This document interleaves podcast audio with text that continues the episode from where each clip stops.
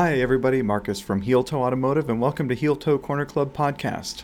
This podcast is here to support HeelToeAuto.com, an online Honda and Acura parts retail specialist. We have been online since 2002, providing great products and services and advice to Honda owners, uh, Honda enthusiasts, Acura enthusiasts since day one. We support cars from the 80s all the way up to today. Not to sound like Casey Kasem in the top uh, weekly top 100, we uh, we do hold a pretty high esteem for the earlier Hondas in the 80s. I have one myself, an 85 CRX. I've always had some kind of an 80s Honda, but we also have a brand new um, TLX Type S as well that we develop parts for. So if you're into Hondas, we're for you. And uh, in this podcast today, I wanted to just talk briefly about question about parts warranty. You know, these aftermarket parts that we deal with coilover kits, clutches, you know, what have you, body kit stuff. Like the the quality runs the gamut. You can get really cheap stuff, you can get really expensive stuff. The really expensive stuff, you know it when you have it. You know, they're well documented product. There's product support available from the manufacturer.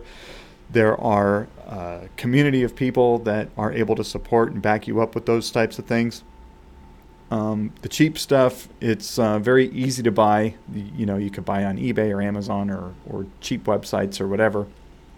Um, and you'll get a lot of supporting commentary from people necessarily telling you that they have it and it's great and whatever.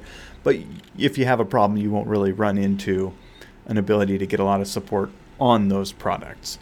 Uh, and then you got some stuff that's sort of in the middle, not particularly high end, trying to meet a good price point you know, serving the masses quality products that aren't immune to having an issue every once in a while, but um, you know, it's the stuff that most of us sort of like want to buy, right?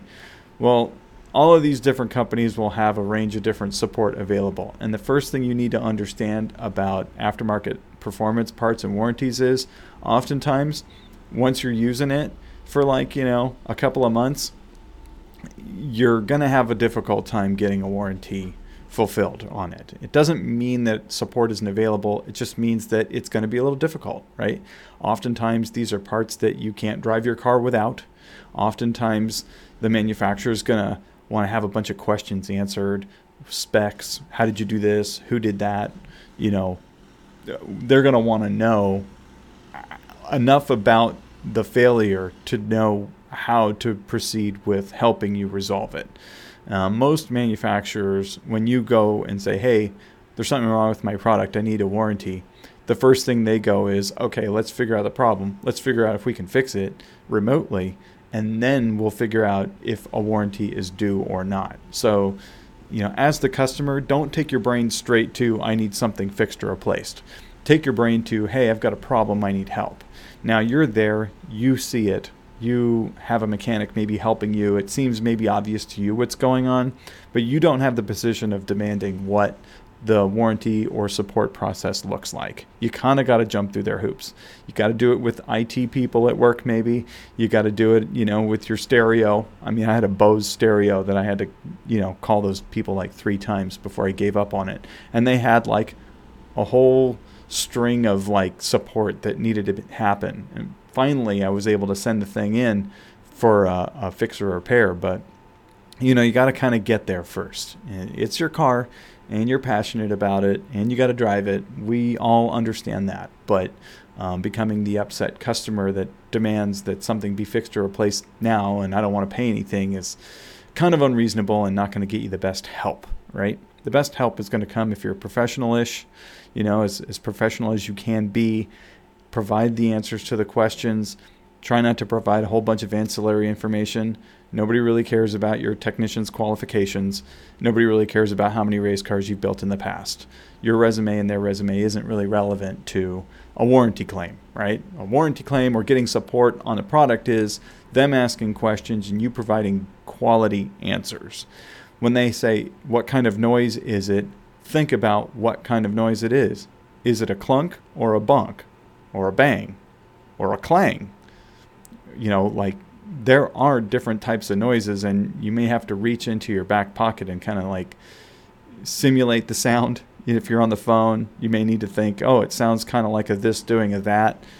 you know, these things help, right? But being patient with those questions and getting them answered, giving the measurements that they're looking for, maybe even taking something apart and taking a look and inspecting it a little deeper um, is all going to be helpful.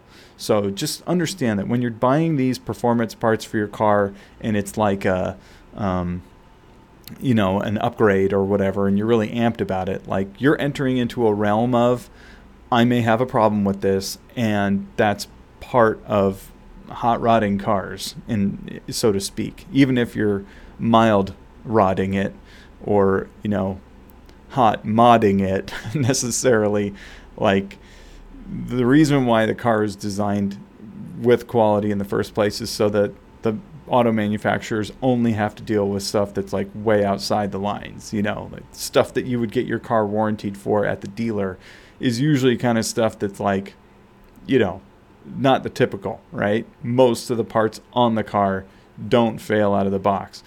And most of the aftermarket performance parts you buy aren't going to fail out of the box either, and most of them won't fail at any point at all. But when they do, nobody should be surprised, especially if you didn't pay top dollar. If you paid top dollar, that's something different.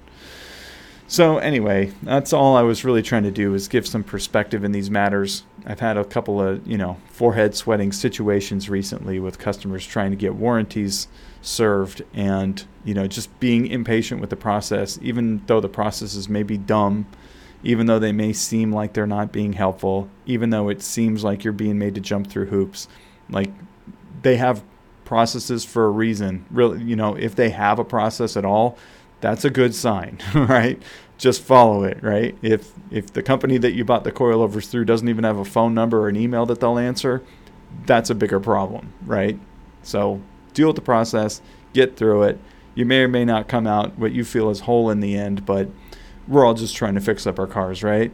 Um, maybe maybe trying to have a backup daily car, right? That's what Honda Fit is for, isn't it? all right. Well, thanks everybody for listening. Hopefully, I was able to connect with some of you and put you at ease when you, you know, may ultimately have to deal with the warranty process. Just stick with it. It's always going to be a little bit difficult or arduous, but you know, they're just trying to help. Okay, guys. Have a great day. Thanks for listening. Heel Toe is in your corner.